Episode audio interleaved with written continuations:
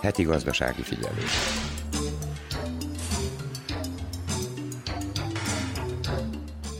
Nagy Emília köszönti az Újvidéki Rádió gazdasági műsorának hallgatóit. A heti gazdasági figyelő első órájában a fogyasztói kosárról beszél a szakember. Ezt követően könyvelőt kérdezünk az elektronikus számlázásról szóló törvényről.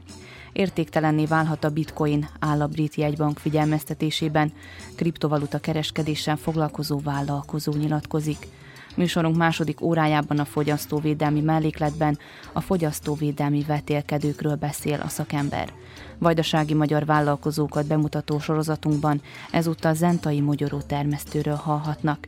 Idegenforgalmi mellékletünkben a Zentai Múzeumba kalauzoljuk hallgatóinkat.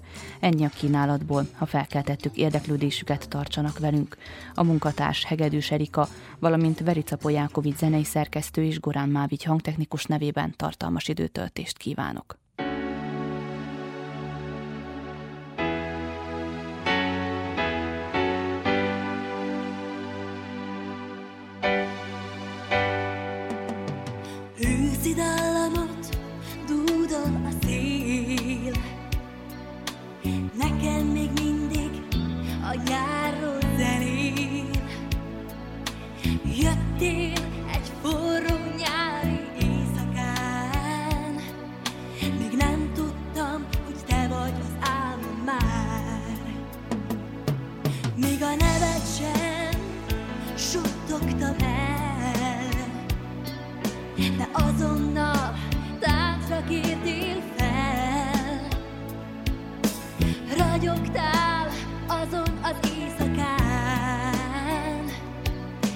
может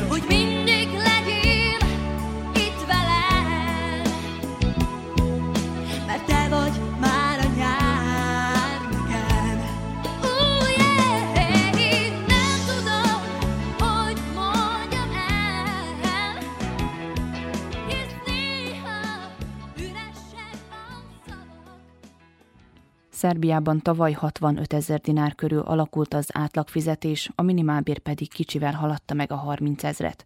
Az átlagos fogyasztói kosár 40 ezer dinár alatt maradt, ebből élelemre és italra, vagyis a minimális fogyasztói kosára 17,5 ezer dinárt költöttünk, legalábbis a statisztikai adatok alapján, mondja Száva Vujcsics közgazdász, Hegedűs Erika kérdezte. Amikor beszélünk az árakról, természetesen az ár meghatározza a terméknek a minőségét, mennyiségét és a többi. Habár manapság azt mondjuk, hogy a minőséget magába az ár magassága nem biztos, hogy meghatározza. Külön megkülönböztetünk gyártási árakat, azok a gyártási árak azok, amelyek mondjuk a termelők hoznak létre, illetve ugye az, ami a termelő árba belefér, hogy hogyan fogják a terméket előállítani, annak a munkadíját és a többi, illetve az ár is, ami jön rá? Hát a különböző hazai termékek, bruttó hazai termékekre, ha visszatérünk a GDP-re, a reál növekedése 13,7%-kal volt. De természetesen ez az egész növekedés kimutatja azt, hogy a gazdaság egy kicsikét nem mondom fellendült, de valahonnan holdpoltból elindult. És 4,3%-kal növekedett a termelés az előző évhez viszonyítva. A mezőgazdaság is és más termékek termelő árai 24%-kal emelkedtek. Ez, ez nagy. Ez nagy ugrás, és ez természetesen a, a fogyasztói kosarat azért megterheli. Tehát és ezt mi fogyasztók is észreveszünk? Hát abszolút azért, mert meglátjuk azt, hogy ezért kevesebb húst veszünk, vagy akármi más, ami fontos élelmiszeri, legyen a termékeknek feldolgozása, és a többi. Természetesen vannak stratégiailag fontos a termékek, amelyeknek az árát visszaállították, ezt a, a fogyasztók is tudják, hogy ez a cukor, liszt, kenyér, és hát a péksüteményeknél ott tudnak nagyon kalkulálni, úgyhogy az nem tiszta kenyér, és akkor itt már az adalékokkal és a többi kell meg. A fogyasztói árak az augusztusban az előző évhez hasonlít a 7,7%-kal növekedtek, ami a fogyasztói árakat illeti, az mondjuk rá nem fedi a, a, a fogyasztói kosarat, illetve vásárló erejét. Augusztusban 64.639 dinár volt. Szeretnék akkor ez a, ez a, a lakosság vásárló erre, először a gyártási árakról beszéltem, a másik meg a fogyasztói árak. Az, amit a kiskereskedelmen megveszünk. Tehát az, amit uh, mi tapasztalunk, hogy ennyit kell fizetni. Így van, így van. Ugye van egy klasszikus fogyasztói kosár, meg van egy minimális, az a, az a minimum, amit lényegében bele kell, hogy tegyünk, az, hogy egy háromtagú család a egzisztenciát illeti. De korábban egy általános fogyasztói kosár volt, most nem néhány évvel ezelőtt változtatták meg, hogy van egy általános fogyasztói kosár, és van egy minimális fogyasztói kosár. Így van, ez egy minimális fogyasztói kosár, összege most mondjuk rá körülbelül 17 ezer dinár. Na most állítólag évről évre növekszik, de végül is nem tudja kísérni a, a, az áraknak. Természetesen meghatározott termékekre vonatkozik, legele alapvető cikkekre, hogy körülbelül micsoda. Ide például a statisztika szerint mondjuk rá havonta mennyi kilogramm rizs, tészták mondjuk rá nagyon jó állunk ebbe a készta, tésztai vásárlásba, 22 kilogramm. Meg ide tartozik mondjuk rá a kenyér. Zöldségfélék körülbelül 7,5 kilót használ a család mondjuk rá, káposztából 5,5 kg, de már a paradicsom az 1,4. Ami a fagyasztott dolgokat illeti, Hát itt vannak különböző, és most újabban sokan azért késztermékeket vagy félkésztermékeket is vesznek. Most ennél nagyon fontos, amit nagyon szeretnék kiemelni, az, hogy a pénznek ugye értéke van. Pénznek van egy névértéke, és van valódi értéke. Azt, amit mi tartunk a pénztárcánkban, az a bankjegy. Annak a banknednek megvan egy meghatározott értéke. Ezt nevezik a nominális értéknek. Az, hogy azt mondom, hogy a pénztárcával 500 dinárosom, a 100 dinárosom, ez a felírt pénz összegnek az értéke. Van egy másik értéke, az a valódi értéke, vagyis a reál értéke a pénznek. Mit tudok én azért az 500 dinári megvenni? Mi fér bele abban, hogy alapvető élelmiszerek. És ebbe az emberek tévedésbe vannak, hogy nekem nem tudom, van 50 ezer dinárom, vagy, vagy 30 ezer, vagy akármennyi, mit tudok én azon venni. És manapság oda kerültünk, hogy természetesen a pénzértéke valami formában veszíti azt az értékét, és nem kíséri a névértéket a valódi értékkel kapcsolatosan. Természetesen, amikor adatokról beszélek, a, a forrásokat a havi statisztikai értesítőből veszem ki, ami a szerb kormánytól jön. Nagyon fontos ebben a fogyasztói kosárnál, hogy a szeptemberben számított átlag kereset volt olyan 89.980 dinár, természetesen adók és járulékok nélkül, Úgyhogy azt mondjuk 89, az nagyon jó hangzik. Keresett nominálisan 8,8% az növekedett a tavalyi évhez képest, és a reál értéke, nominális mondtok ugye pénzben kifejezve, a reál értéke 5,6%. Na most a nominálisnál azt mondjuk, hogy a nominális értéknél az a jelenlegi pénzértéke, amikor összehasonlítjuk euróhoz. Hogy most 117, már 117 alatt van, ugye a dinár erősödött, idézelben. A reál értéke meg nem annyi, hanem reálisan 5,6 százalékkal növekedett csak a 8,8-hoz.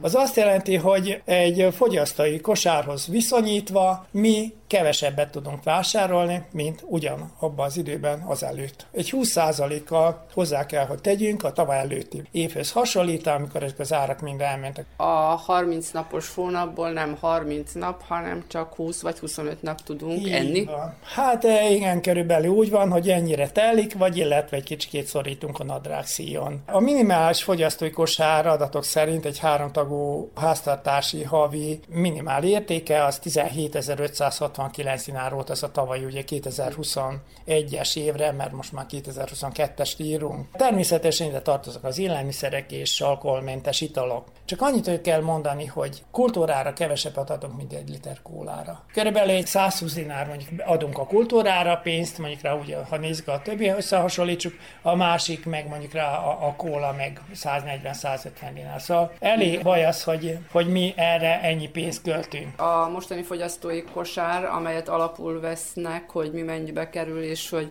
mekkora az életszínvonalunk, ezt három fős családra számították, Igen. miközben évekig, évtizedekig a fogyasztói kosarat azt négy tagú családra számították. Tehát itt most azért akkor eléggé viszonylagos ez az összehasonlítás. Hát igen, még ha négy tagúra számolnánk, akkor még kevesebb jutna tagként, és ugye ez a minimál kosár is, ami van, ez lényegében úgy szokták szétosztani az összjövedelmet, szétosszák négy főre, de hát mivel nálunk is már ugye kevesebben vagyunk a családban, illetve a, a népszaporolat egy kicsit már visszaesett, akkor tűnk így ilyen háromtagú családra statisztikai kivonatból. Igen, ott látható, hogy ez csak háromtagú családra vonatkozik. Fogyasztói kosár az csak a termékekre vonatkozik, vagy az előbb említette, hogy esetleg művelődés, szórakozás, pihenésre is, vagy erre már a mostani fogyasztói kosárból Szerbiában nem jut? Szerényen fogyasztói kosár az a minimális, az ami a 17.569 dinár, arra még jut, de erre még jönnek a többi számlák, meg minden. Akkor azt kérdezem, az, aki minimál, így van, minden, ami, ami kell, mondjuk rá a kommunális, a, a villany, a víz, a másrészt illeti hírközlések, amikor vannak, meg közlekedés, meg stb., ami még oda tartozik, erre nagyon kevés jut, és akkor meg van határozva körülbelül, hogy az élelmiszer és az alkoholment italokra mikor árnövekedés volt 2,3 százalék, még az, szeren, az a szerencse ebben, amit említett, hogy mondjuk rá az ilyen, az élelmiszeren kívül, amit használunk ugye, ami rezsire vonatkozik, ugye, az kisebb százalékkal növekedett a többihöz képest, és akkor azt, azt kell, hogy mondjuk a közlekedése 0,2 százalékkal, mondjuk az egészségügy 0,4 százalékkal, nagy gyógyszereken nem beszélünk, hogy privátul veszünk, csak az, amit mondjuk az orvos ír ki, ami a, mondjuk az éttermek, szállodákat illeti, illeti, ott se volt olyan drasztikus növekedés, olyan egy százalékig mondható. Nagyon oda kell figyelnünk, hogy mondjuk rá a következő fogyasztói kosarat hogyan töltsük fel, illetve nem az a probléma, hogy mit teszünk bele, hanem mennyit teszünk bele. Gazdasági figyelő. Az elektronikus számlázásról szóló törvényt tavaly fogadták el, de alkalmazását 2022-re, azaz az idei évre időzítették, 2023. január 1-től pedig minden cég, amely az általános forgalmi adó rendszerében van, köteles lesz alkalmazni az elektronikus rendszert. A cél, hogy az adóhivatal minden pillanatban lássa a vállalatok és intézmények utalásait, és ezzel a rendszerrel az átláthatóságot szeretnék elérni. Tóth Béla Temerini könyvelőt Hegedűs Erika kérdezte a részletekről. Átlátható lesz a, a felek közötti tevékenység, jobban a betekintés minden áfa elszámolása, az áfa elszámolás fizetésének ellenőrzésének a megkönnyítése, és tehát ezáltal akkor az áfa megfizetetésének a megnövelése, és az áfa elszámolás kikerülésének, tehát ne számolják el a csökkentése valójában ez a célja ennek az egész tevékenységnek, az elektronikus számlázásnak. Az elektronikus számlázás és az áfa törvény közti kapcsolat úgy történik, hogy nincs kihatás az áfa törvény alkalmazására, ott minden marad a régiben. Annyi, hogy új formális kötelezettséget vezetnek be gazdasági anyagoknak, és az elektronikus számla kiadása a vevő beleegyezése nélkül fog történni, valamint a számlákon új tételek fognak megjelenni. Az új elektronikus számla tartalmaz áfa törvény elírt adatok szerint az mellett még be kell vinni a törszámot, valójában Matis és a folyószámlát, ugyanúgy a vevőnek a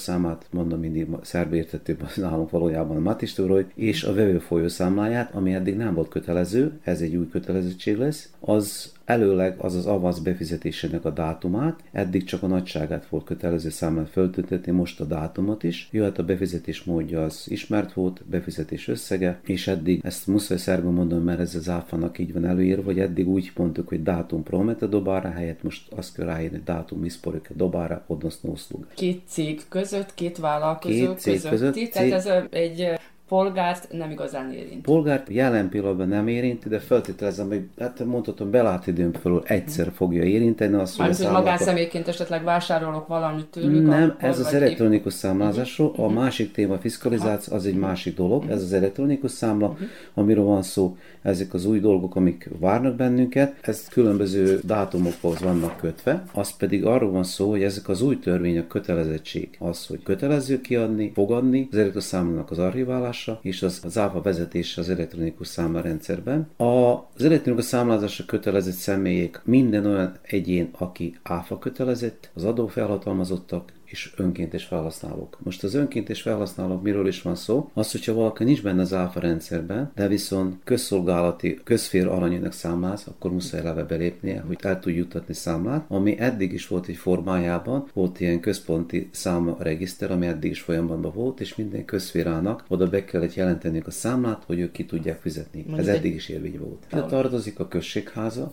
az egészségház, az iskolák, igen, közféra. Tehát aki állami finanszírozott cégekről van szó.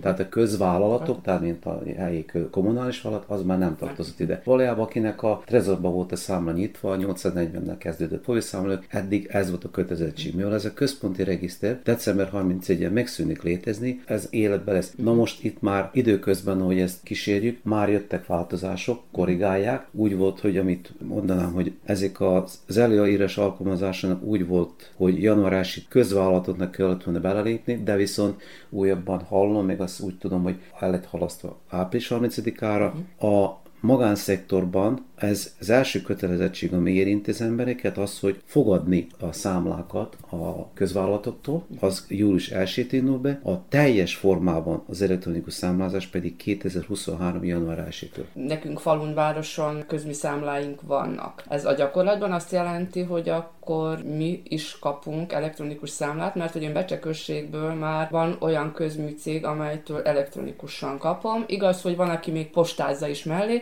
de kérték a beleegyezésemet, hogy elektronikus formában küldjék el nekem az adott hónapra vonatkozó számlát. Vonatkozik-e ez arra is? Ez arra nem vonatkozik, most egy kicsit különbséget kell tenni abban a fogalomban, hogy amit elektronikusra kapunk valójában e-mailben, az nem elektronikus számla, azt csak annyit könnyítettek meg mindkét oldalon, nekünk is, meg másoknak is, hogy e-mailbe kapjuk, gyorsabban, pontosan, nem papírforma, ennyi, az nem elektronikus számla.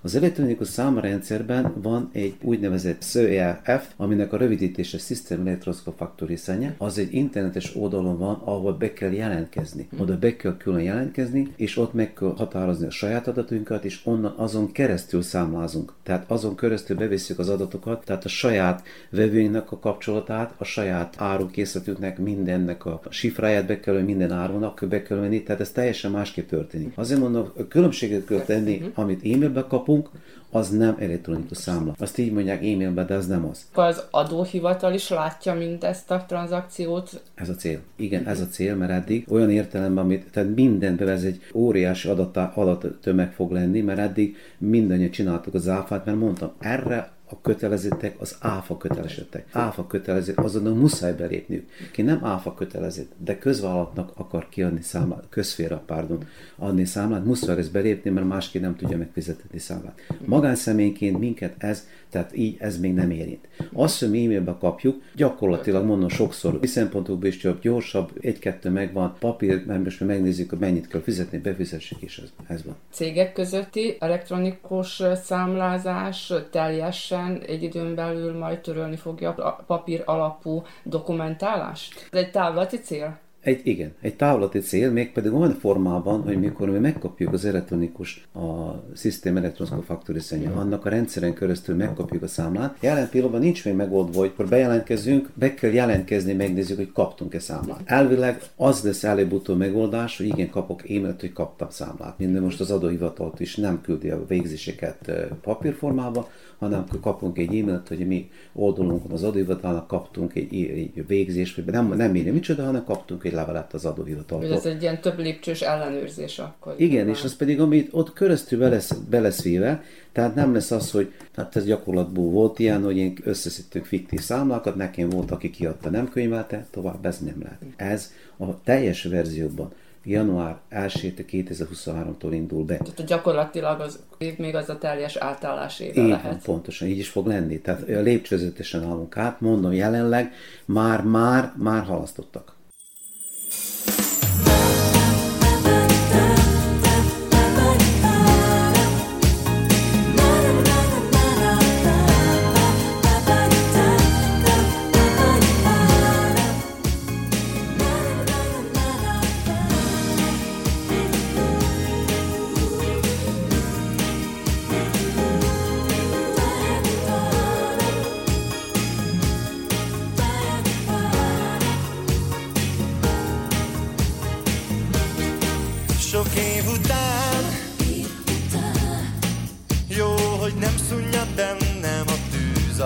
majd még mindig vár.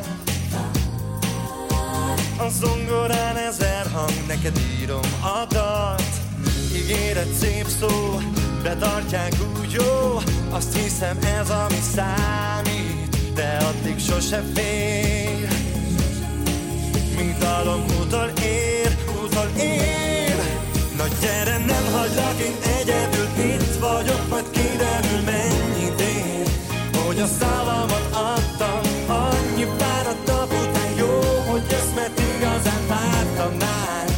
betartják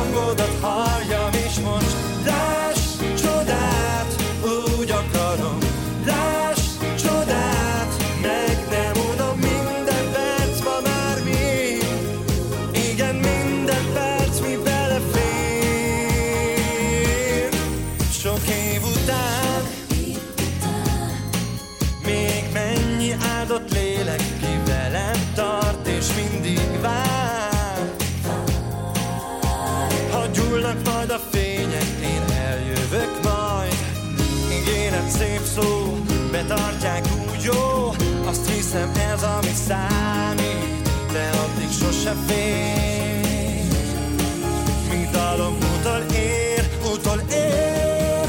Na gyere nem hagylak én egyedül Itt vagyok, majd kiderül mennyi ér. Hogy a szavamat adtam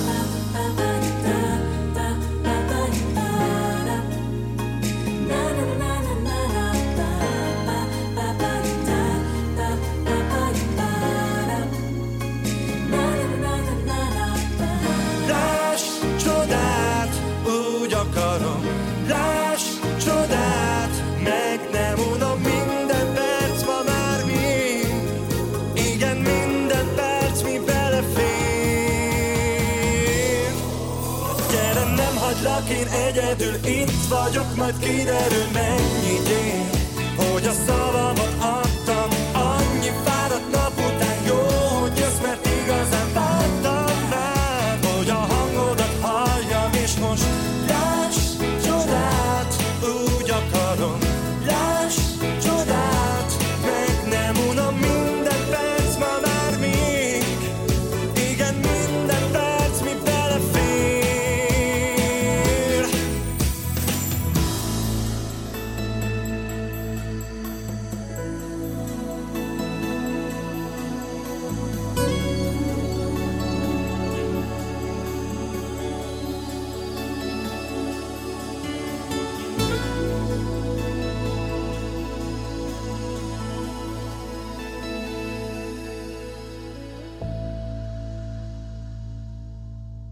brit jegybank arra figyelmeztet, hogy a kriptovaluta teljesen értéktelenné válhat.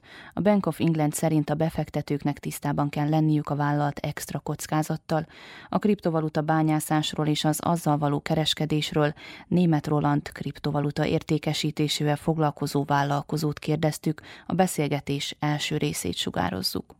Szóval most ugyebár én ez a cikkre válaszolván, hogy nulláig zuhanhat a bitcoin. Tulajdonképpen igazából már 11-2 éve közöttünk van ugyebár ez a rendszer. Tehát magában ez nem csak egy pénz, vagy mondjuk egy kriptovaluta, hanem ez egy teljesen új pénzügyi rendszer, csak sok ember nincs ebben tisztában.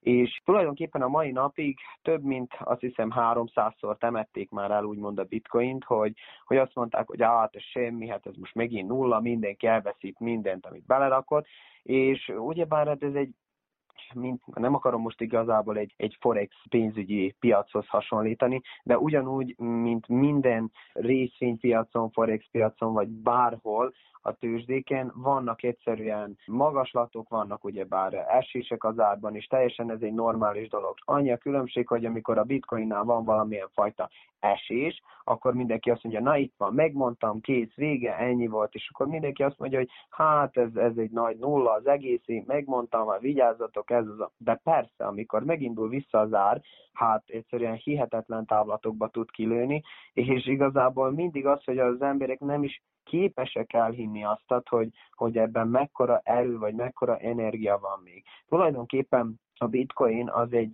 az mára már úgymond egy értékmegőrzés. Hogyha tulajdonképpen most én látom most itt a Bank of England, vagy, vagy bármilyen más, mondjuk egy pénzügyi intézmény, vagy Amerikában nagyon sokáig a SETS volt, tehát az törvényeket, akik hozzák be, ők voltak nagyon-nagyon sokáig ez a kriptovaluta rendszer ellen, illetve a bitcoin, az ethereum és a többi kriptovaluták ellen, hogy akkor ez próbálták tiltani, próbálták tiltani. Mai nap már eljutottunk oda, hogy például Amerika, tehát ha már ők is eljutottak odáig, gondolkodásba, hogy nem betiltani akarják, mert rájöttek, hogy ez lehetetlen, hanem beintegrálni a pénzügyi rendszerbe, akkor csak hamar Anglia is rá fog jönni, hogy ez hiába próbálnak menni a szembeszéllel, vagy, vagy a zárral szemben úszni, nem fog nekik ez sikerülni.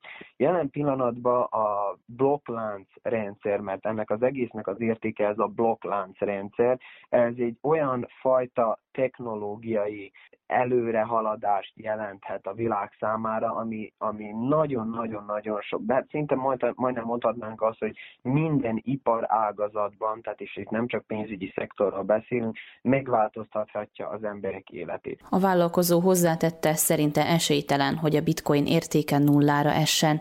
Ilyenkor meglátása szerint hatásvadász cikkekről van csak szó. Amerikában már próbálják szabályozni, ami szerintem egy nagyon jó dolog, mert így még kézenfekvőbb lesz a használat. Ott vannak svájci bankok, német bankok, amelyek tényleg már kriptovaluta hiteleket adnak ki, kriptovalutába lehet takarékszámlákat nyitni, és ugyanúgy több helyen most már kezdenek elterjedni a bitcoin atm ami már megkönnyíti a pénzfelvételt. Tulajdonképpen, ha megnézzük, az előző évben El Salvadorba bevezették a bitcoin, mint nemzetközileg elfogadott fizetőeszköz, ami egy magában az országnak egy hatalmas erőlelépést jelentett, mivel addig a pontig az El Salvadorban, tehát tulajdonképpen a nemzetközi előző fizetőeszközük az brutális infláció ment keresztül. Tehát tulajdonképpen a pénznek, mint fiát pénznek az inflációja, az egy abszolút nem ismeretlen dolog, tehát ha csak a szervinát nézzük, vagy akár az amerikai dollárt éves szinten 8-9, de akár 10%-ot is értéktelenedik el, Sajnos például El Salvadornál ez, ez a szám ez magasan 30% fölött volt, és miután bevezették ugyebár mint bitcoin nemzetközi fizetőeszköz, tehát egyszerűen a gazdaság elkezdett fellendülni. És ez a fellendülés attól függetlenül, hogy most a bitcoin úgymond egy deep zónban van, tehát egy esésben van, attól függetlenül még mindig nagyon szépen tartják magukat, és ahhoz képest, hogy a fiat pénzt, a mielőtt lecserélték, relatív fél év alatt rengeteget fejlődött a gazdaság. Nagy valószínűséggel következő ország lehet, hogy akár Törökország lesz, ami, ami hozzánk eléggé közel van, vagyis hát közelebb van, mert ott is például a lira én azt hiszem, hogy az elmúlt év elejétől az elmúlt év végig, tehát januártól decemberig több mint 50%-ot inflálódott. Pontosan egy ilyen dolog az, hogy az embereknek muszáj más alternatívákat keresniük, hogy megvédjék a saját pénzüket, mert jelen pillanatban, ha ezt logikusan valaki megnézi, tehát hogy oké, okay, hogy beszélünk egy 5-10 százalékos infláció, mert az se semmi, de hát hogyha megnézzük, hogy valaki spórolt pénzt januárban 10 ezer euró, vagy 10 ezer euró értékről beszélünk, és aztán decemberre neki az 5 ezer érték valós értéket képvisel, az egy nagyon szomorú dolog. És mindenki, aki például kriptovalutákba fektet, ők ezt szeretnék kikosarazni. Én Ethereum párti vagyok, tehát én a bitcoinból, tehát én már azt a, sajnos az első amikor még úgymond a bitcoin vicc árakon lehetett venni 30-40 dollárok és 100, 200, 500 vagy akár 1000, 1000, 2000 dollárok, és sajnos én arról lekéstem, mert nekem is eléggé későn nyílt fel a szemem, viszont én mai napig is bitcoinba fektetett mindig csak egy kis darabokat, vagy hogy is mondjak, tehát egy, egy relatív kis pénzeszközért, tehát ez a DCA stratégiának nevezik, tehát dollar cost average, tehát ilyen folytonos befektetéssel hosszú távra mindig adott időintervallumban vásárolok, és engem abszolút nem érdekel, hogy mennyi most ugye bár a bitcoin, vagy mennyi lesz egy hét múlva, vagy egy hónap múlva, vagy akár mennyi volt, mert én ilyen 10-15 évre tervezek, mivel én tudom, hogy a bitcoin, meg magában ez a, ez a pénzügyi rendszer, most mondhassák azt, hogy mert én buta vagyok, vagy nem értek hozzá, igazából én pénzügyi iskolába jártam,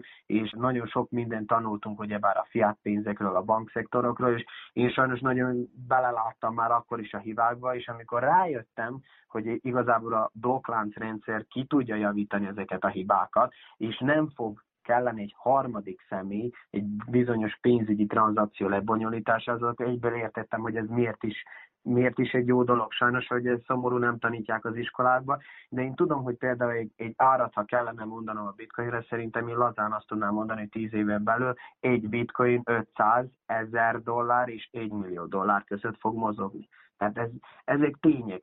És ez nekem az én megállapításom, mert nem, ezt nem én matekoztam le, hanem tényleg nagyon-nagyon komoly Wall Street-i elemzők, pénzügyi szektorokban elhelyezkedő emberek ők azok, akik olyan matekokat lebonyolítanak ott Youtube-on, akár Google-on, hát rájuk lehet ugyebár keresni, googlizni, és nagyon szépen bemutatják, hogy minél több idő telik el, ez a rendszert minél többen próbálják leírni, tehát ha megnézzük, pár évnek ezelőtt még azt mondták, át ez egy hazugság, a terroristák pénze, ma már legtöbb állam azon gondolkozik, hogy hogyan lehet beintegrálni, holnap, holnap után még már valószínűleg az lesz, hogy előbb-utóbb egy egységes fizetőeszköz lesz az egész világon. Ezek tények, most valaki bírja azt mondani, hogy ez, ez vicc, még hülyeség, még hogy ennek ennek, ennek nincsen semmi, se füle, se farka, viszont én úgy vagyok vele, hogy ha valaki megnézi a mai bankrendszert, és ez semmifajta rossz indulat vagy valami, tehát le vannak az emberek olyan szinten korlátozva, tehát én,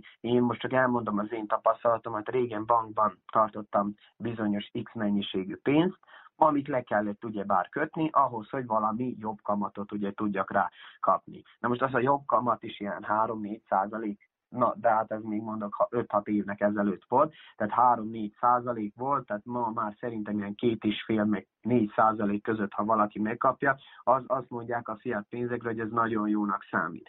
Én ilyenkor úgy valakit így, így telibe arcba röhögök, hogy neked ez jónak számít. Lehet, hogy te berakod azt 4%-ra, hogy kapjál éves kamatot, közben meg az infláció 15%-et nem értelek tégedet meg. Viszont a kriptovaluták világában vannak centralizált tőzsdéken, akár be lehet rakni a pénzt és olyan éves kamatokat, tehát 14-5 százalék, és ez például egy stablecoinról szól, ami mondjuk egy USDT vagy USDC, ami mondjuk tényleg nem variál az árfolyamba, tehát az azért is stable, azaz stabil coin, azért, mert tartja az árfolyamot. És akkor ilyenkor látszik, hogy a, a hagyományos pénzügyi rendszer miért gyengül, miért hanyatlik, amikor például mellette a kriptovaluta rendszer az ilyen lehetőségeket kínál. Olyan lehetőségek is vannak. Tehát én nekem van olyan decentralizált platformom, tehát lekötve, de ez szabad lekötés, bármikor feloldhatom, és még a kamatjaim sem felsznek el,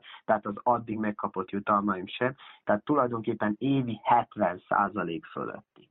70. És amikor valaki azt mondja, azt mondja, ilyen nincs. Mondom, de hogy nem van, csak meg kell találni ezeket a lehetőségeket. Én senkinek sosem nem akarok pénzügyi tanácsokat adni, viszont egy olyan rendszer, és ez még mindig a rendszernek az eleje, mert csak tíz éve van közöttünk, abból körülbelül durván két éve elfogadott, tehát tíz éves rendszernek még nagyon itt vagyunk az elején, ahol körülbelül a világ lakosságának kevesebb, vagy körülbelül 10%-a az, aki valamilyen szinten vagy tart kriptoeszközöket, pénzeszközöket, vagy pedig hallott jóformán róluk.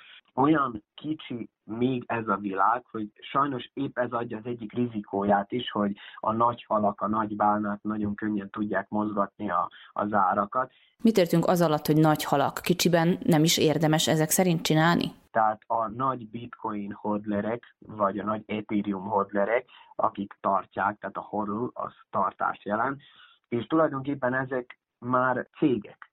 Tehát cégek, illetve olyanok, akik multimilliómosok vagy multimilliárdosok, és elég komoly pénzeszközöket tolnak ebbe az iparágba. És épp ez az, a, ez amikor valaki nekem azt mondja, hogy ha de nézd meg te, hát az aranya sokkal jobb, az nem, nem ingadozik annyira.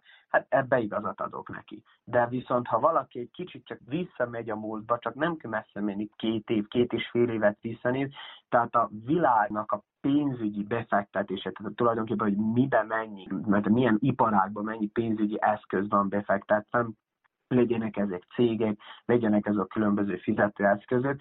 Van amúgy, tehát a Google-on rá lehet erre keresni. Ott a bitcoin az a top 100-ba úgy körülbelül három éve került be, tehát három év alatt a top 10-be benne van, és azt úgy tudnám elmondani, hogy tehát ilyen vetekedni fog lassan az ilyen Apple céggel, a piaci kapitalizációt nézve, hiszem, hogy a Teslát már lehagyta, a Google-t is lehagyta, és olyan cégekről, olyan pénzügyi cégekről beszélünk, akik nagyon erős financiális lehetőségekkel bírnak, és ezeket kezdi lekörözni. Persze az arany van a maga 10 billiójával, tehát legelő, vagy milliárddal legelő, azt hiszem, hogy 5-6 hely között van, tehát ugyebár a bitcoin és az arany között. Körülbelül az arany még tízszerese a kapitalizációban a bitcoinhoz mérten, de szerintem ez az elkövetkezendő 5-10 évben változni fog. Sokan az aranya hasonlítják össze, mégis az aranynál azt említik pozitívunként, hogy időtálló.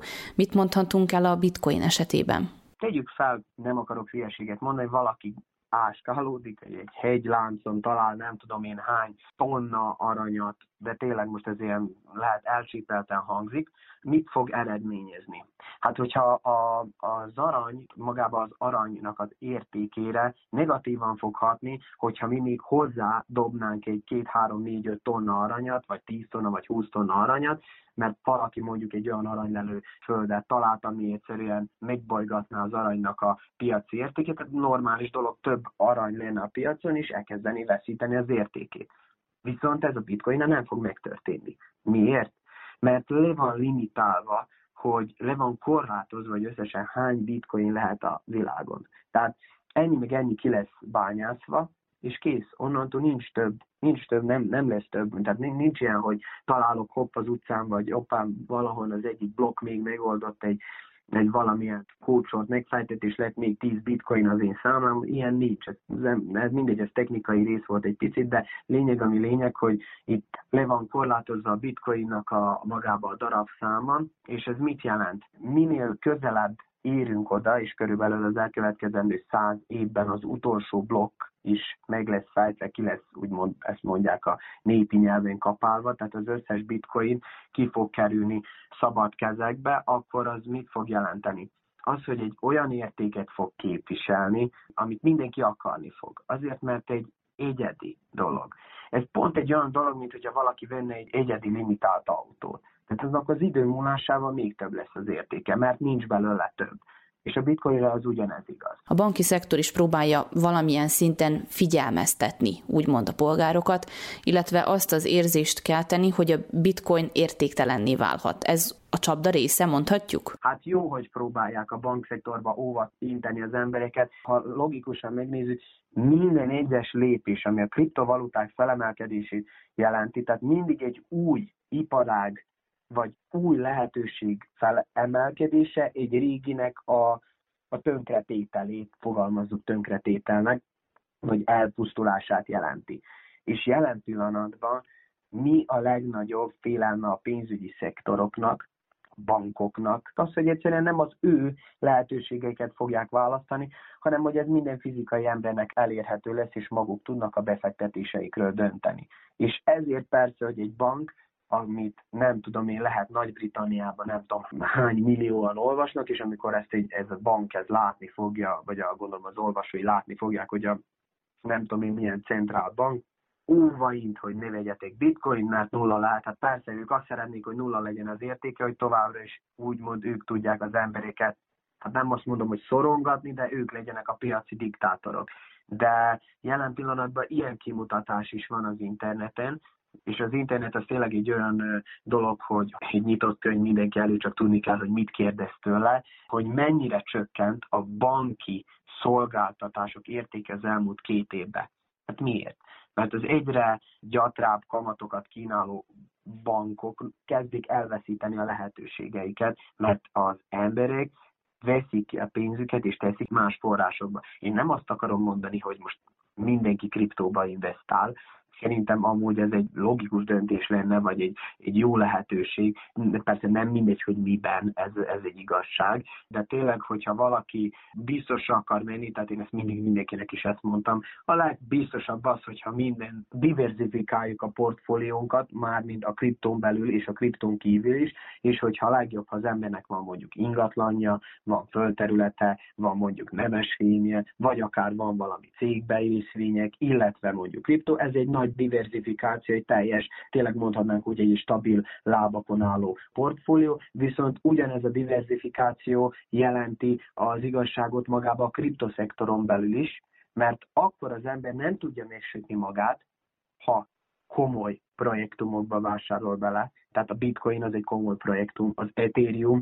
Az Ethereum tulajdonképpen szerintem lehet néhány éven belül a bitcoinnak a babérjaira fog törni, na mondjuk ez egy kicsit vitatható, vannak akik így vannak, akik nem így gondolják. Az Ethereum az egy alaphálózat, és ott van kapitalizációtól, nem nagyon messze van elveszve a bitcointól, tehát ők ketten uralják magában a piacot, viszont rengeteg, rengeteg jó projektum van, ahol tényleg van hely növekedni, és ezért is lehet, hogy érdemes diversifikálni a portfólión belül. Mikor érdemes beszállni? Mert azok alapján, amit elmondott, igen nehéz megállapítani, hogy mikor jó az időzítés növekvő szférában vagyunk, és szerintem senki sincs elkésve, mert amikor valaki azt mondja, hát hova vigyek most bitcoin, már 50 ezer körül van most az ár, de hát volt itt 69-en is, még, még hát picit többen is.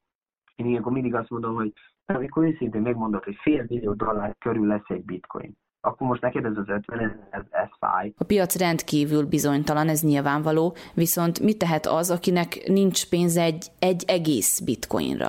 Valaki azt mondja, hogy hát neki nincsen pénzem, hogy vegyek egy bitcoin. Hát jó, de ne vegyél egy bitcoin. Vegyél 0,00001-et amennyit a te pénztárcád elbír, vegyél 10 dollári, 20 vagy 10 eurói, vagy 20 vagy 50 és ugyanúgy tudsz előre haladni. ugyanúgy. Jelen pillanatban ez az a dolog, amit még mindig sokan nem hisznek el, hogy ez hogy bír megtörténni. Azért is szerintem a nemes fémektől is jobb, mert mondjuk tegyük fel nekem, lenne egy aranyrudam. Bárcsak lenne, de hát mondjuk lenne egy aranyrudam, én avval mit tudnék kezdeni? Van egy aranyrudam, és az egy fizikai forma, de én most szeretnék venni egy, egy kabátot magamnak, mit csináljak? Nem bírok levágni az aranyrudamból egy, egy morzsát, vagy egy szeletet, hogy itt van, veszek, vagy nem. Ezért is az a helyzet, hogyha mondjuk én a nemes fémektől is egy picit, tehát nemes fémeket is mindenféleképpen hosszú távra, ha vásárolok, én ugyebár azokban nem utazok egyáltalán, én inkább csak a kriptó, meg, meg inkább az ilyen ingatlan, meg ezek vonzanak engem legjobban, meg mondjuk a részvényvilág, de a lényeg, ami lényeg, hogy, hogy ez az, ami szerintem a modern arany, mert sokan mondják, hogy futures gold, tehát a jövő aranya, az a bitcoin. Azért, mert egy bitcoinnak az ára egy, hogy értéktartó, meg hát mindig is növekedni fog. Főleg akkor, amikor már nem lesz több. Akkor az emberek marcangolni fogják egymást azért, hogy nekik legyen egy kis darab. És én tudok olyan embereket is, akik, akik nagyon-nagyon jó időben kezdték el, felismerték ennek a rendszernek a lehetőségeit, és akkor, nem akarok mondani hülyeségeket, tehát 5-10 ezer euróért bevásároltak bitcoin, kaptak nem tudom x meg x mennyiséget, és ők ebben még alapozták a, a jövőjüket, nem csak a sajátjukat, tehát ők felismerték, hogy ez egy növekvő iparág, egy jó lehetőség, és még alapozták a gyerekeik gyerekeinek, a gyerekeinek a jövőit is, ebben a döntése. Egyes hallgatóink attól félnek, illetve afelől érdeklődnek, hogy mivel nem megfogható fizikai dologról van szó, ezért a bitcoin egyszerűen eltűnhet. Erre van esély? Szerintem a bitcoin az nem azért van itt, hogy eltűnjön, hanem hogy az még jobban jelen legyen. Nem azért foglalkoznak vele a pénzügyi intézmények, az államok, a központi bankok, a különböző szabályzásokat meg nem azért csinálják, hogy aztán egyik napra a másikról csak úgy eltörlődjön. Próbálhatják, meg, meg próbálnak negatív híreket kelteni. Mindenki tudja ki az az Elon Musk, még mindenki tudja, hogy az Elon Musk az mennyire, ugye már bitcoin párti, meg kriptovaluták, meg minden, tehát ő benne van ebbe a szegmensben elég szépen, és amikor ő azt mondta, hogy na mostantól a Teslákat lehet bitcoinért venni, akkor volt egy időszak, amikor lehetett bitcoinért venni, és bitcoinnak az árfolyama az úgy nőtt fel, az első nagy cég volt, aki, aki magában megengedte le, hogy valamit, egy kész terméket magába bitcoin érte, csak mint küldte át személyet mondjuk telefonodra, számítógépre, te pénztárcádból küldted a bitcoin egy Teslát rajta. Aztán ő bejelentette, hogy á, nem, ez a bitcoin még olyan jó dolog, és eladja a bitcoinjait. És nem tudom, hogy a Tesla, aki bevásárolt nem tudom hány millió dollárokig bitcoint, eladta vázi eladta, még nem engedte többet, hogy fizessenek bitcoinnal, és ez mit eredményezett? Hát az ár az brutál beszakadta a piacon. És egy pillanatra az emberek, ahogy istenítették az Elon Muskot, másik pillanatban már szitták, de ez egy nagyon nagy matek volt az ő részéről, mert ahogy ő beszakította az árfolyamot, ő, mint fizikai személy, azon a napon annyit bevásárolt, hogy ez hihetetlen. És ugyanúgy ma még megint csak arról jönnek ki a hírek, hogy a Tesla megint csak szeretne majd bitcoinnal, hogy lehessen fizetni, meg ez, meg az. Tehát a nagy halak irányítják a piacot a kis halak, akik mink vagyunk, mi csak próbáljuk a lépést tartani velük, és próbáljuk a grafikonokat elemezni, próbáljuk nézegetni azokat a zónákat, hogy ők mikre, mikor gondolhatnak, és próbáljuk a lépést tartani. Mi nem irányítjuk, mi csak a morzsáikat bírjuk csipegetni, meg próbálunk az ő hullámaik szerint mozogni. Viszont ezek a nagy halak nem buták. Tehát, hogyha egy egy Elon Musk vagy egy Michael Saylor, aki a Grace Skills-nek a vezetője, aki az első nagy befektető volt a Bitcoinba, mint cég, és mai napig rengeteg új cég jelent meg, akik mind Bitcoinba, mint cégek, mint jogi személyek fektetnek bele. Ott olyan pénzügyi tanácsadók vannak, akik egyszerűen nem hülyék, maradjunk ennyibe. Tehát ezek az emberek nem fognak olyan dolgokat csinálni, hogy nem teszik olyan helyre a pénzüket, mert tudjuk, hogy a gazdag emberek azok nagyon kényesen ügyelnek arra, hogy nehogy kevesebb, hanem főleg, hogy még több pénzük is legyen. És itt volt egy ugyanolyan történet, hogy az Apple-nek a CEO-ja, tehát a főmenedzser vagy vezető menedzsere, ő volt, aki azt jelentette ki, hogy ő igaz, az Apple még nem tart bitcoin. Tehát az Apple a világon a legerősebb cég, a Rubest, tehát, a legprofitabilisabb cég, legnagyobb piaci kapitalizációval. Az Apple még nincs benne a bitcoinban. De például ő, mint a vezető, és mint fizikai személy, ő igenis pártfogolja, és ez egy kijelentés volt a része, hogy ő igenis sok bitcoint és ethereumot ad, és ő, mint a vezetőségnek az oszlopos tagja, próbálja arra sarkalni, hogy az Apple is beszálljon ebbe a bizniszbe, ebbe a játékba. Ez mit eredményezne most egy ilyen kriptovaluta piacon? Tehát, hogyha az Apple csak az egy százalékát, például az egész vállalatának az egy százalék pénzeszközét erre fordítaná, az már felnyomná az árat körülbelül 80-90 ezer dollárig per bitcoin. Német Roland kriptovaluta értékesítésével foglalkozó vállalkozóval készült beszélgetés második felét a jövő héten sugározzuk.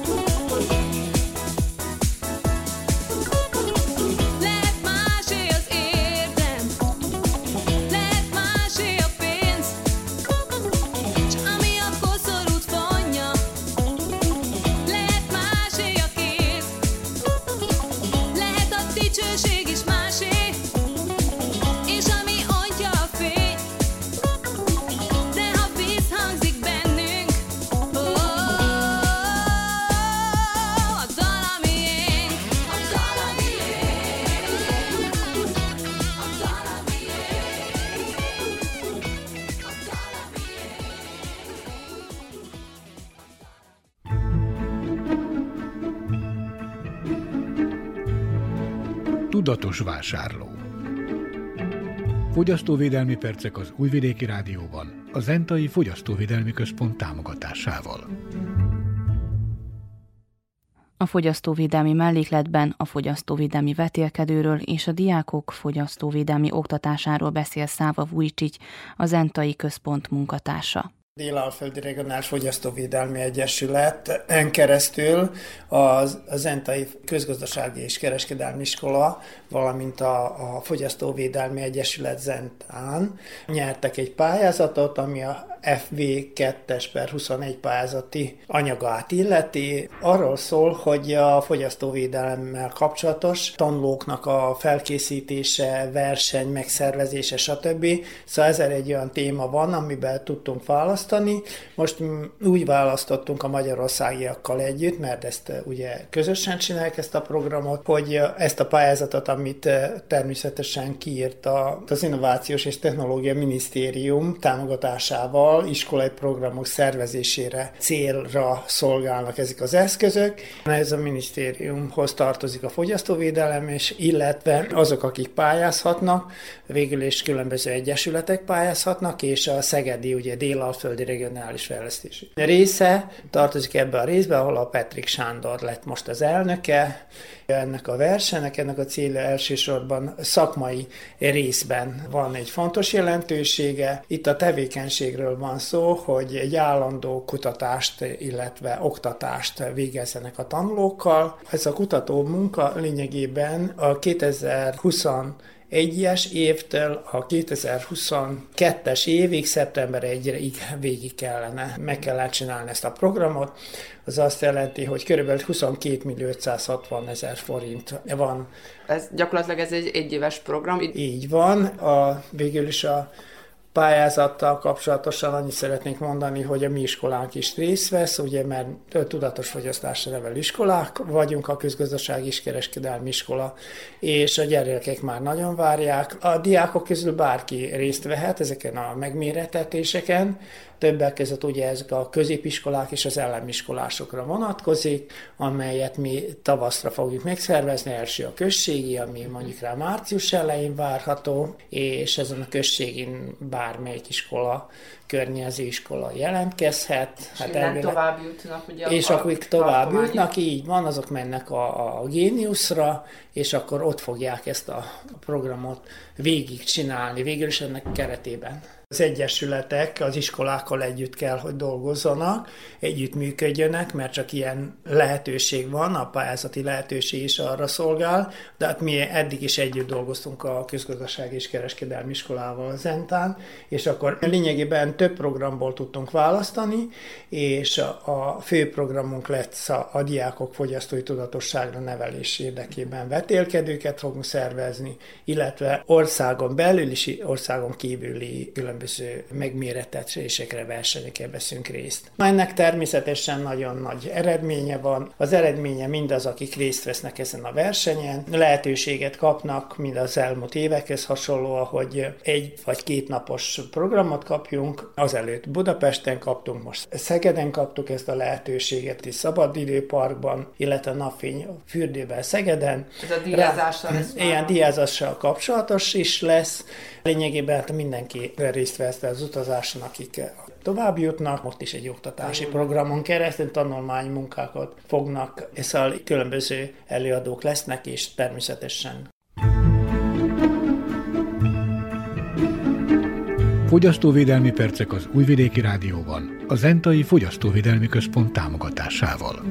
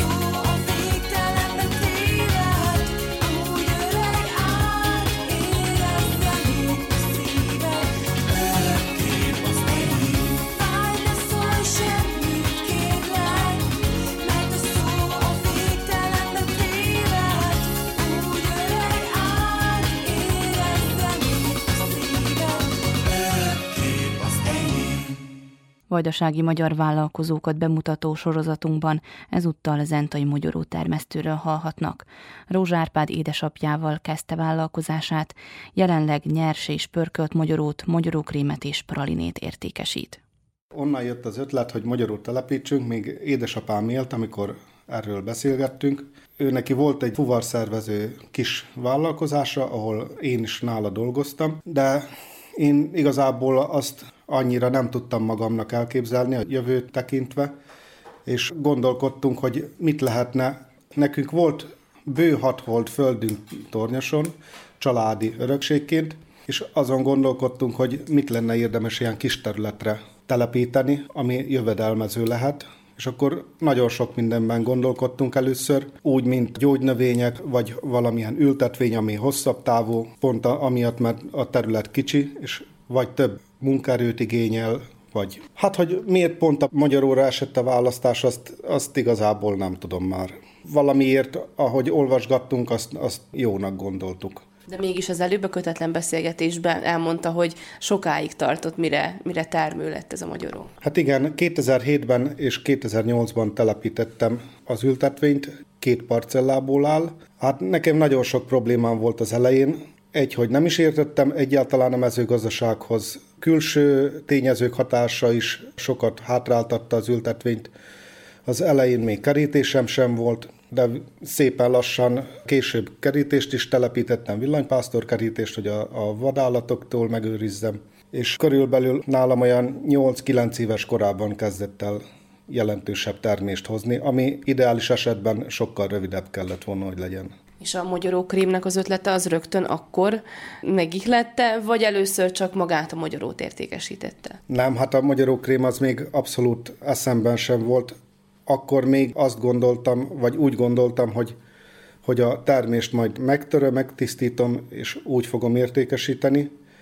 Viszont nem mindig van jó év a magyaró termést illetőleg. Én ezt főfoglalkozásnak akartam már akkor is, és most már eljutottam odáig, hogy annak is számít számomra de szerintem 2018-ban kezdtem el ezt a magyarókrémet készíteni. Említettük ugye, hogy a tavalyi év nem volt éppen a megfelelő, mi okozta a problémát? Hát igen, a, a magyaró itt Vajdaság északi részén nagyon rosszul termett. A legnagyobb probléma az volt, hogy február vége fele, amikor kezdett volna virágozni a magyaró, akkor jött be egy 7-10 napos, nem túl komoly fagy, de, de mínusz 8-10 fokok voltak, a legis legrosszabb időben, és a barkák elfagytak, nem történt meg a beporzás, így termés lett szinte nagyon-nagyon kevés. És ki az, akinek most tud értékesíteni? Kik keresik főleg a terméket? Most már csak kicsiben adom el a termékeimet, úgy, mint a magyarókrém, a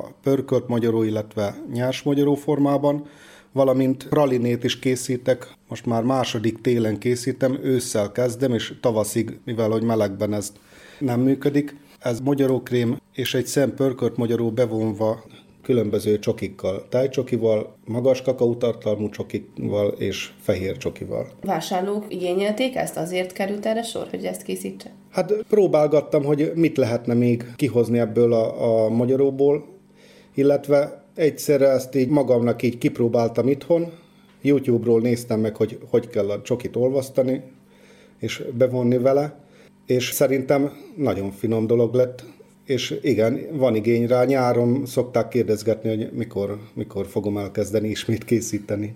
Melyik korosztály ez, aki főleg keresi? Az idősebbek esetleg el tudják fogadni ezt, mert mondjuk lehet, hogy ők nem igazán vannak hozzászokva az ilyen újításokhoz, mint a praliné, vagy maga a magyarókrém is. Általában az idősebbek unokáiknak vásárolnak, azt vettem észre, de a legtöbb vásárlom az, az középkorú és főleg hölgyek. Novembertől sokkal nagyobb a kereslet a termékeim iránt, mivel már tudom hivatalosan is számlán keresztül is értékesíteni a, a magyarókrémet, és itt a környékbeli néhány vállalkozó már vásárolt ajándékokhoz. Hoztak Szerbiában egy törvény márciusban, miszerint a gyümölcs és zöldségfeldolgozók bizonyos keretek között fel tudják, és bizonyos feltételek mellett fel tudják dolgozni a saját termésüket termékké, aminek különböző kategóriái vannak.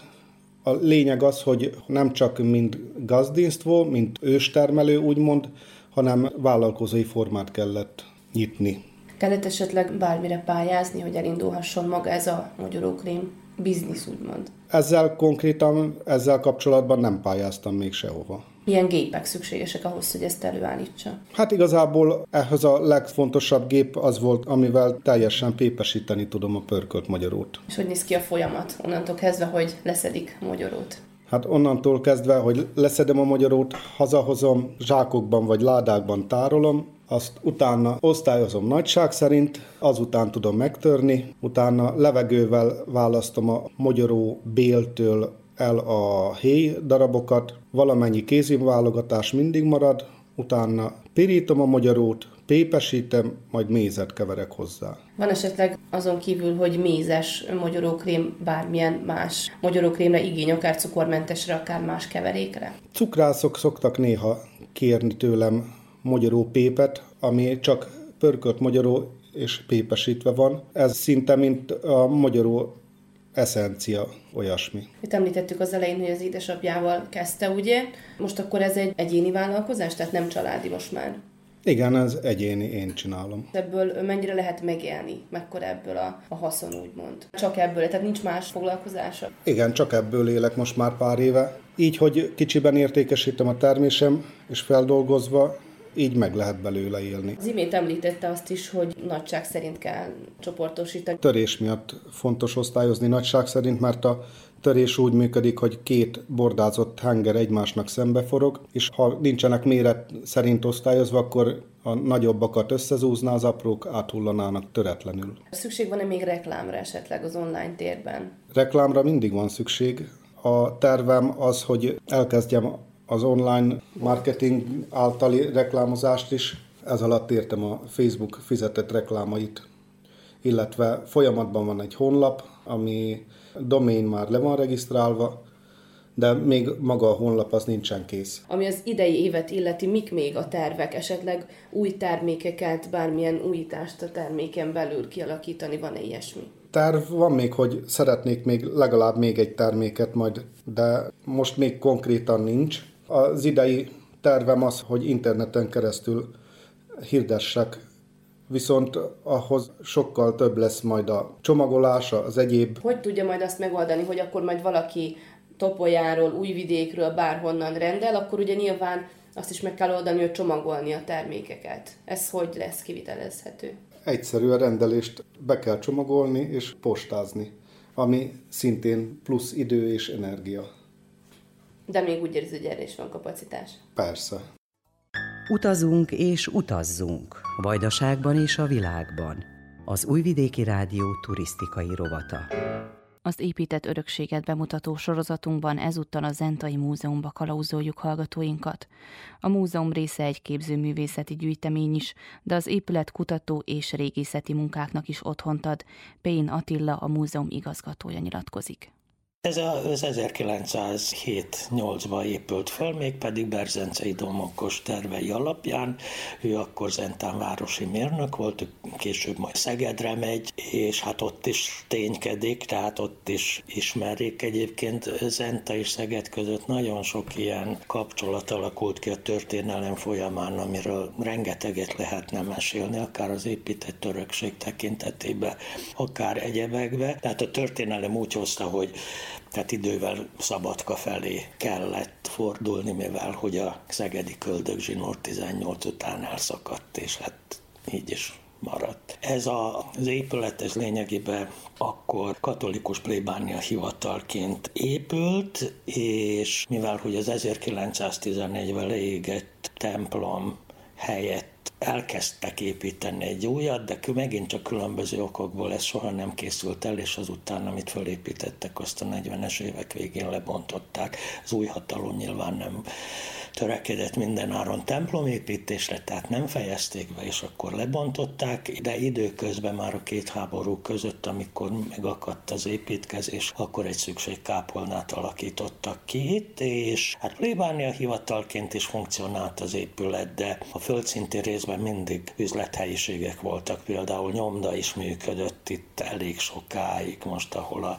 lényegében a múzeumnak a főbejárata van, illetve a régészeti és az entai csata állandó kiállítások, ott nyomda működött a két háború közötti időszakban. Tehát a földszinten főleg üzlethelyiségek voltak, és azután hát 1970-ben költözött a múzeum. Erre az úgymond véglegesnek tekinthető helyére, bár soha nem mondhatjuk, hogy végleges, de hát ez most már hosszú évtizedek óta így van, előtte azért költözködött a múzeum, nagyon sokáig szűkös területen volt, igaz a Tiszaparton, de hát ez nem kárpótolta ugye a helyhiányt. Hely az most sincs elég, mert hát így van ez sajnos minden adaptált épülettel, hogy nem tudják tervezni a terjeszkedést, és hát eleve nem is tesz lehetővé.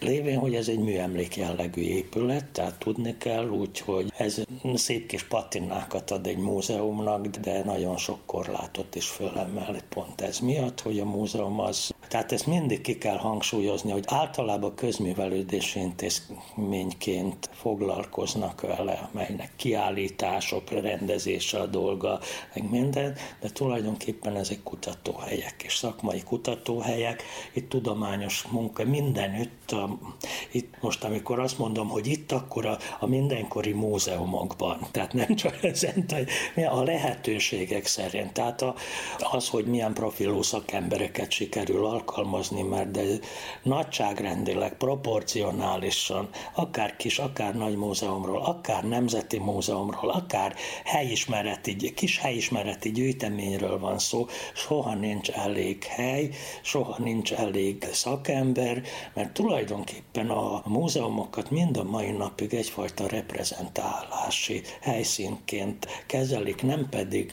nemzeti vagy lokális kincsek szakszerűen begyűjtött gyűjteményeiként. Ez sajnos a 21. században majd még inkább így lesz, mert egyre, tehát ilyenek a trendek a világba, profitelvű világba egyre kevesebbet figyelnek oda ezekre a dolgokra, de ez megint, tehát ez, ez nem helyi jellegzetesség, nem országos jellegzetesség, nem csak közép-kelet-európai vagy balkáni jelenség, az egész világban sajnos ez a trend. Ezzel minden múzeum sajnos külön-külön hadakozik a helyet, hogy együtt összefogva próbálnának ellenállni, mert a, azért a múzeumos társadalom se nem egységes, hanem igen megosztottak az ilyen elvi síkokon. Tehát akkor visszatérve a Zentai Múzeumra, 1947-ben alakult? Tehát 1947-ben alakult meg tulajdonképpen pontosabban 46 végén.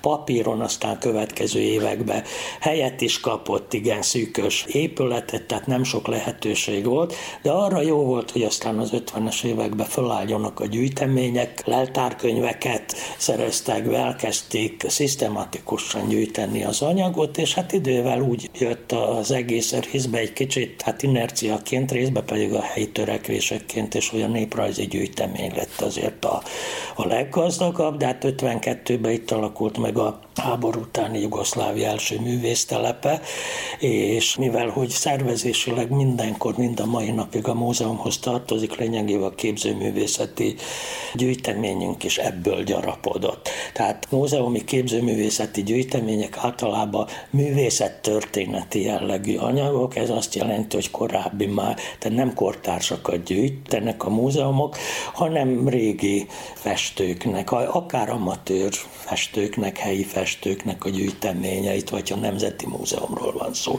Tehát lezárt ópuszokat gyűjtenek, nem pedig kortársakét. Mi sajnos nyilván a művésztelepek egykori tagjai közül is sok már nincs az élők sorában. És ami a képzőművészeti alkotásokat illeti, mi mondható el, mit lehet itt látni? Zentai Múzeum képzőművészeti gyűjteménye az nagyjából a mindenkori vajdasági képzőművészeti életnek, egy kortás képzőművészeti egy életnek egyfajta keresztmetszetét adja. Persze az, az annyira sok oldalú, hogy mindenből nem jutott ide, de egy nagyon szép szeletet képez. Úgyhogy most, hogy remélhetőleg lesz majd lehetőség állandó kiállításon ezt bemutatni, mert eddig nem volt, ezt majd mindenki láthatja és érzékelheti, hogy, hogy milyen kincset is őrzünk Zentán.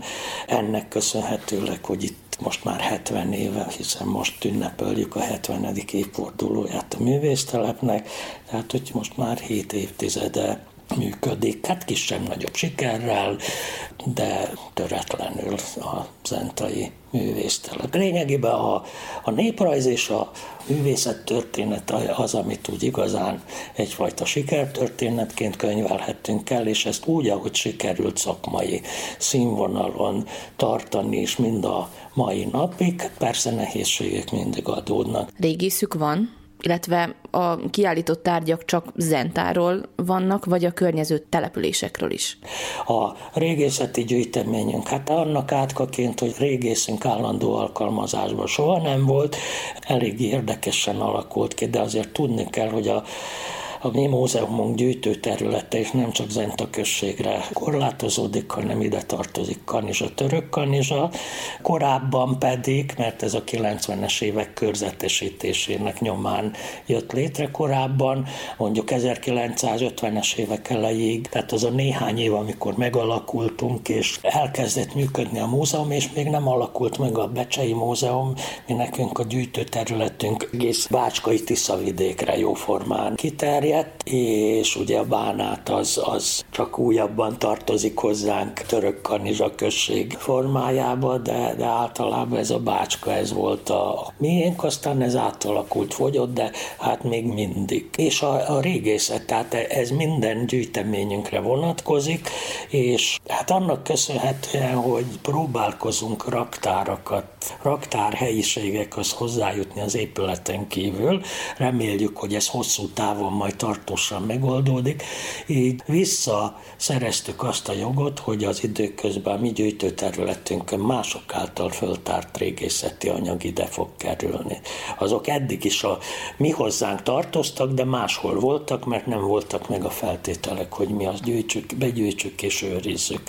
Milyen ásatások voltak folyamatban mostanában? Az ásatás, ami folyamatban volt tavalyi évben a gázvezeték nyomvonalán, az most már javarészt ide került, és még folynak. Tehát ez szinte állandóan, ahogy régészet az, az önmagában egy nagyon költséges műfaj, költségesebb talán, mint maga egy múzeumnak a működtetése, mert állandóan találnak valamit, és hát hol van még az, amit ami fölé, mi fölé építkeztünk, tehát örök időkre elveszett, de hát mindig valamit Zenta határába is találnak, tudjuk, tehát a régészek azért, a, itt főleg a szabadkaiakra gondolok, mert ők szokták ezt a munkát végezni, tehát akár múzeum, akár a, a Műemlékvédelmi Hivatal és Intézetnek a régészei, tehát ők időről időre határbejárásokat folytatnak, hogy amikor szántás után még nincs bevetve, ültetve a termőföld, akkor ugye ők, ők ott járkálhatnak és nézelődhetnek. A föld is állandó mozgásban van, akkor az eke is mély szántás fölszínre kerít apróbb tárgyakat, töredékeket, és akkor nagyjából ők tudják, hogy, tehát, hogy hol mi található, nem hogy mi hol, tehát ez mindig fordítva kell, mert hát először mindig csak föltérképezik egy bizonyos területet, hogy ott mik kerülnek elő. Olyan is van, hogy egy helyre célzottan mennek keresni valamit? Van az is, amikor valamit keresnek, tehát nagyon sok földrajzi toponímia van középkori, amiről nem tudjuk, hogy település volt-e, vagy csak egy határrész megjelölése valamilyen elnevezéssel. Hát ezeket próbálják időről időre lokalizálni, hogy az most csak templom volt, vagy település is volt ott, vagy bármi. Tehát a régészet az az egy soha be nem fejezhető föltáró munka. Izgalmas, de hát mindig nyugtalanítja az embert, hogy akár valami jó kis elméletek máról holnapra kártyavárként összedőlhetnek, mert eddig nem tudtuk azt a részletet, az meg felforgatja fenekestől. De egyébként ez hát a múltunkkal mindig így van, mi mindig csak a föltár dolgok alapján tudunk valamit, a többi az mese.